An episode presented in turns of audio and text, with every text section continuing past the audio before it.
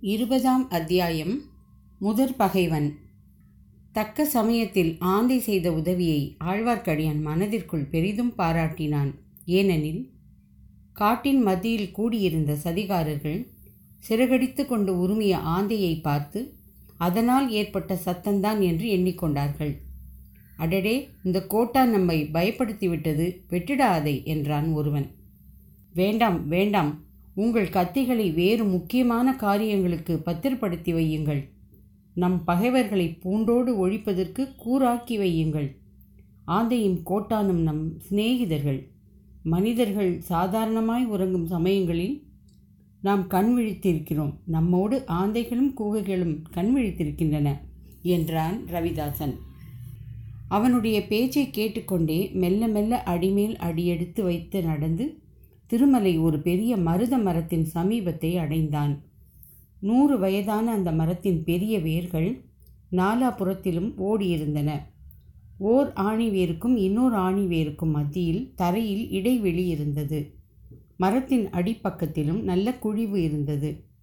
அத்தகைய குழிவு ஒன்றில் மரத்தோடு மரமாக சாய்ந்து கொண்டு ஆழ்வார்க்கடியான் நின்று உற்று கேட்டான். தஞ்சாவூர் ராஜ்யத்தின் பொக்கிஷம் இருக்கும் வரையில் நமக்கு வேண்டிய பொருளுக்கு குறைவு இல்லை. எடுத்த காரியத்தை முடிக்க வேண்டிய நெஞ்சு துணிவு வேண்டும். காரியம் முடிகிற வரையில் வெளியில் தெரியாதபடி ரகசியத்தை பேணும் சக்தி வேண்டும். நமக்குள் இரண்டு பிரிவாக பிரிந்து கொள்ள வேண்டும். ஒரு பிரிவினர் உடனே இலங்கைக்கு போக வேண்டும். இன்னொரு பிரிவினர் தொண்டை மண்டலம் சென்று காரிய சித்திக்கு தக்க சமயத்தை எதிர்பார்த்திருக்க வேண்டும். ஏறக்குறைய இரண்டு காரியங்களும் ஒரே சமயத்தில் முடிய வேண்டும். ஒரு பகைவனை முடித்த பிறகு அவகாசம் கொடுத்தால் இன்னொரு பகைவன் ஜாகிரதையாகி விடுவான். அதற்கு இடமே கொடுக்கக்கூடாது தெரிகிறதா? உங்களில் இலங்கைக்கு போக யார் யார் ஆயத்தமாய் இருக்கிறீர்கள்? என்றான் ரவிதாசன்.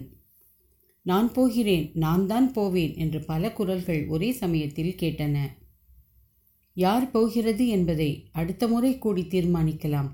அதுவரைக்கும் செய்ய வேண்டிய ஏற்பாடுகள் இன்னும் சில இருக்கின்றன என்றான் ரவிதாசன். ஈழத்திற்கு எந்த வழி போவது நல்லது என்று ஒருவன் கேட்டான். கோடிக்கரை வழியாக போகலாம். கடலை கடப்பதற்கு அது நல்ல வழி. ஆனால் இங்கிருந்து கோடிக்கரை வரையில் செல்வது கடினம். நெடுகிலும் பகைவர்கள் ஆங்காங்கே ஒற்றர்கள். ஆகையால் சேதுவுக்கு சென்று அங்கே கடலை தாண்டி மான் தோட்டத்திற்கு அருகில் இறங்குவதுதான் நல்லது. இலங்கை போகிறவர்கள் படகு வலிக்கவும் கட்டுமரம் தள்ளவும் கடலில் நீந்தவும் தெரிந்தவர்களாய் இருக்க வேண்டும். இங்கே யாருக்கு நீந்த தெரியும்? எனக்கு தெரியும் எனக்கும் தெரியும் என்று பல குரல்கள் எழுந்தன. முதலில் இலங்கை மன்னன் மகிந்தனை கண்டு பேசிவிட்டு பிறகு காரியத்தில் இறங்க வேண்டும். ஆகையால் ஈழத்துக்கு போகிறவர்களில் ஒருவருக்காவது சிங்கள மொழி தெரிந்திருக்க வேண்டும். ஆகா நமது சோமன் சாம்பவன் இன்னும் வந்து சேரவில்லையே. யாராவது அவனை இன்றைக்கு பார்த்தீர்களா? இதோ வந்து கொண்டே இருக்கிறேன் என்று ஆழ்வார்க்கடியானுக்கு மிக்க சமீபத்திலிருந்து ஒரு குரல் கேட்டது. அடியான் மேலும் மரத்தோடு மரமாக ஒட்டி கொண்டான் அடடா இந்த பாழாய் போன உடம்பு இப்படி பெருத்து விட்டதே? புதிதாக இரண்டு பேர் அக்கூட்டத்தில் வந்து சேர்ந்து கொண்டார்கள். ஆழ்வார்க்கடியான் தன் முகத்தில் ஒரு சிறு பகுதியை மட்டும் மரத்திற்கு வெளியே நீட்டி எட்டி பார்த்தான். புதிதாக வந்தவர்கள் இருவரும் கொள்ளிடக்கரையில் அரச மரத்தடியில் சந்தித்து பேசியவர்கள்தான் என்று தெரிந்து கொண்டான். புது மனிதர்களை கண்டதும் ரவிதாசன் வாருங்கள் வாருங்கள். ஒருவேளை உங்களுக்கு ஏதாவது ஆபத்து வந்து விட்டதோ வராமலே இருந்து விடுவீர்களோ என்று பயந்தேன். எங்கிருந்து எந்த வழியாக வந்தீர்கள்? என்றான். கொள்ளிடக்கரையோடு வந்தோம். வழியில் நரிகள் வளைத்து கொண்டன.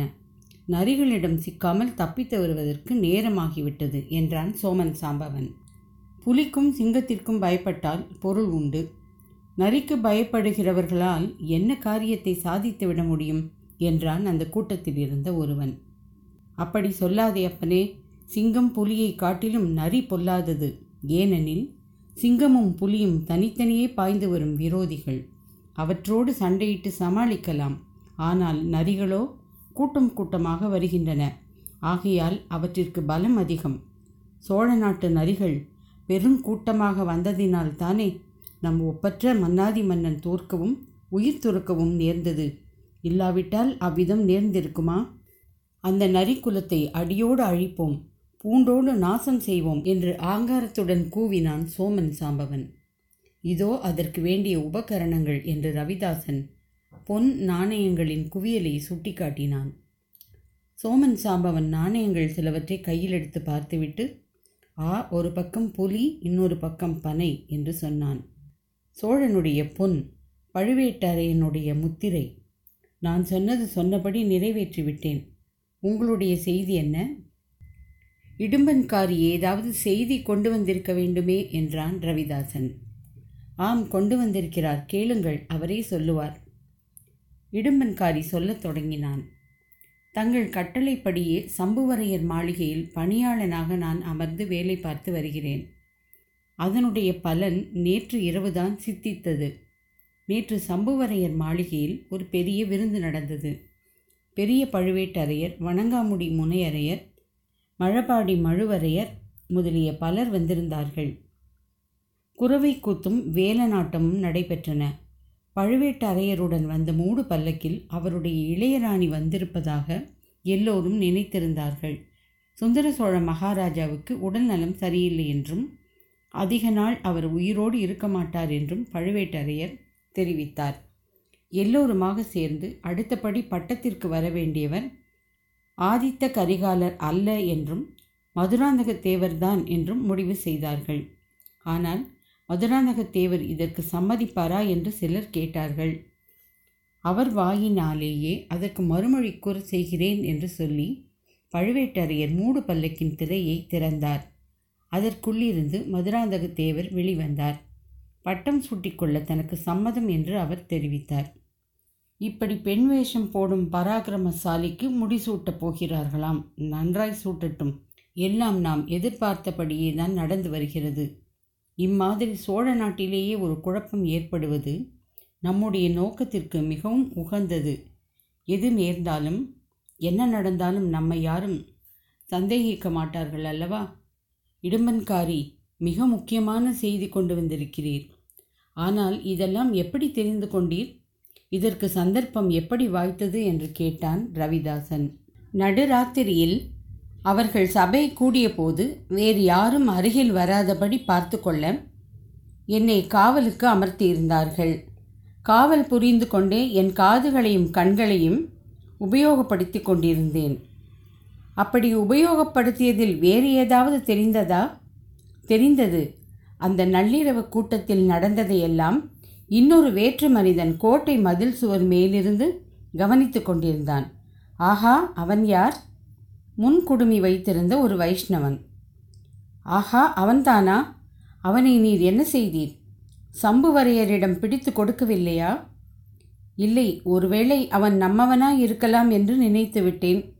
நீங்களே அனுப்பி வைத்தீர்களோ என்று எண்ணினேன். பெரிய பிசகு செய்து விட்டீர். அவன் நம்மவன் அல்ல. கட்டையாய் குட்டையாய் இருப்பான். சண்டைக்காரன். பெயர் திருமலையப்பன். ஆழ்வார்க்கடியான் என்று சொல்லிக்கொண்டு திரிவான். அவனேதான் நான் செய்த பிசகை இன்று மத்தியானம்தான் உணர்ந்து கொண்டேன். அவன் நம் ஆள் அல்லவென்று தெரிந்தது. அதை எப்படி அறிந்தீர்? நேற்று இரவு கந்தமாறனின் பாலிய நண்பன் ஒருவன் கடம்பூர் மாளிகைக்கு வந்திருந்தான். அவனுக்கும் பழுவேட்டரையர் கூட்டத்திற்கும் சம்பந்தம் ஒன்றுமில்லை என்று தெரிந்தது. இன்று காலையில் சின்ன எஜமானர் தம் சிநேகிதனை கொண்டுவிட கொள்ளிடைக்கரை வரையில் வந்தார். அவர் வரப்போவதை அறிந்து அவர் முன்னால் அடிக்கடி நான் போய் நின்றேன். என்னையும் வரச் சொன்னார். அவர் கொள்ளிடத்தின் வடகரையோடு திரும்பிவிட்டார். என்னை தென்கரைக்கு வந்து அவ்வாலிபனுக்கு ஒரு குதிரை சம்பாதித்து கொடுத்துவிட்டு திரும்பும்படி கட்டளையிட்டிருந்தார். அங்கிருந்து குடந்தைக்கு போய் என் அத்தையை பார்த்துவிட்டு வருவதாக சொல்லிவிட்டு வந்தேன். அதனால்தான் சந்தேகத்திற்கு இடமின்றி இங்கே வர முடிந்தது. சரிதான் சரிதான். அந்த வீர வைஷ்ணவனை பற்றி எவ்விதம் தெரிந்து கொண்டீர்? கொள்ளிடத்தில் படகு புறப்படும் சமயத்திற்கு அந்த வீர வைஷ்ணவன் வந்து படகில் ஏறிக்கொண்டான் அவன் கந்தமாறனின் சிநேகிதனோடு பேசிய சில வார்த்தைகளிலிருந்து எனக்கு சிறிது சந்தேகம் உதித்தது. அவனும் நம்மை சேர்ந்தவனோ என்று. மேலும் கொள்ளிடத்தின் தென்கரையில் அவன் எனக்காக காத்து கொண்டிருந்ததாக தோன்றியது. நம்முடைய அந்தரங்க சமீட்சையை செய்து காட்டினேன். ஆனால் அவன் புரிந்து கொள்ளவே இல்லை. அதன் பேரில் அவன் நம்மவன் அல்ல என்று தீர்மானித்தேன். அடடா எவ்வளவு பெரிய தவறு நீர் செய்தது பெரும் பிசகு.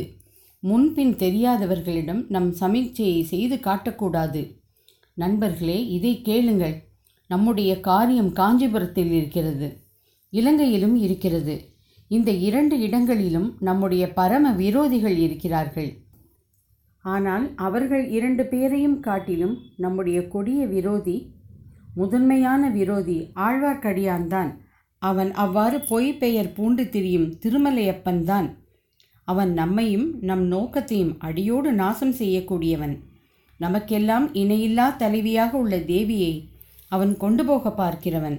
அடுத்தபடியாக அவனை உங்களில் யாராவது எங்கே கண்டாலும் எந்த நிலையில் சந்தித்தாலும் கையில் உள்ள ஆயுதத்தை உடனே அவன் மார்பில் பாய்ச்சி கொன்றுவிடுங்கள் ஆயுதம் ஒன்றும் கிடைக்காவிட்டால் கையினால் அவனுடைய மென்னியை திருகி கொல்லுங்கள் அல்லது சூழ்ச்சியால் விஷத்தை கொடுத்து கொல்லுங்கள் அல்லது வெள்ளத்தில் தள்ளி முதலை பசிக்கு இரையாக்குங்கள் அல்லது ஏதாவது சாக்குப்போக்கு சொல்லி பாறை உச்சிக்கு அழைத்து போய் அங்கிருந்து பிடித்து தள்ளி கொன்றுவிடுங்கள். தேள் நட்டுவாக்கிளி பாம்பு முதலியவற்றை கண்டால் எப்படி இரக்கம் காட்டாமல் கொல்வீர்களோ அப்படி கொன்றுவிடுங்கள் அவனை. அவன் உயிரோடு இருக்கும் வரையில் நம்முடைய நோக்கத்திற்கு இடையூறாகவே இருப்பான். ரவிதாசரே நீங்கள் இவ்வளவு தூரம் வற்புறுத்தி சொல்வதற்கு அவன் பெரிய கைகாரனாய் இருக்க வேண்டும். அப்படிப்பட்டவன் யார்? யாரா? அவன் பயங்கர ஆற்றல் படைத்த ஒற்றன் முதல் மந்திரி அனிருத்தரின் கையாள். ரவிதாசரே அந்த முன்கொடுமி வைஷ்ணவனைப் போல் இன்னும் யாராவது உண்டோ? குடந்தையில் ஒரு ஜோதிடன் இருக்கிறான்.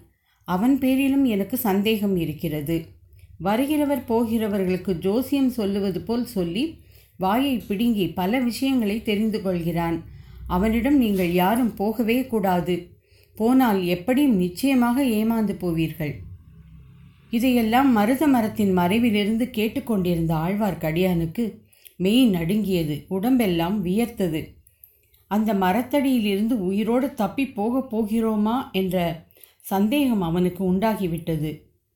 போதும் போதாததற்கு அந்த சமயம் பார்த்து அவனுக்கு தும்மல் வேறு வந்தது. எவ்வளவோ அடக்கிக் கொள்ள பார்த்தும் முடியவில்லை. துணியை வாயில் வைத்து அடைத்து கொண்டு நச்சென்று தும்மினான். அந்த சமயம் மேல் காற்று நின்றிருந்தது. காட்டு மரங்களின் மர்மர சத்தமும் நின்று போயிருந்தது.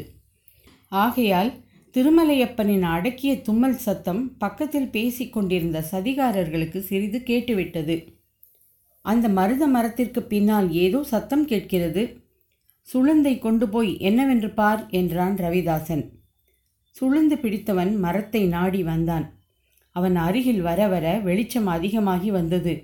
ஆச்சு இதோ மரத்தின் முடுக்கில் அவன் திரும்பப் போகிறான். திரும்பிய உடனே சுளுந்து வெளிச்சம் தன்மேல் நன்றாய் விழப்போகிறது.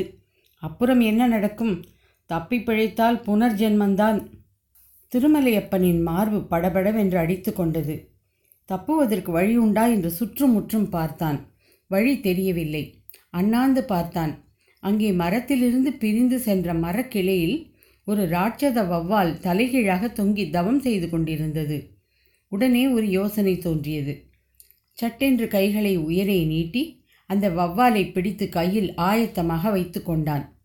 சுளுந்துக்காரன் மரத்தை தாண்டி வந்ததும் வவ்வாலை அவன் முகத்தின் மீது எறிந்தான் சுழுந்து கீழே விழுந்து வெளிச்சம் மங்கியது.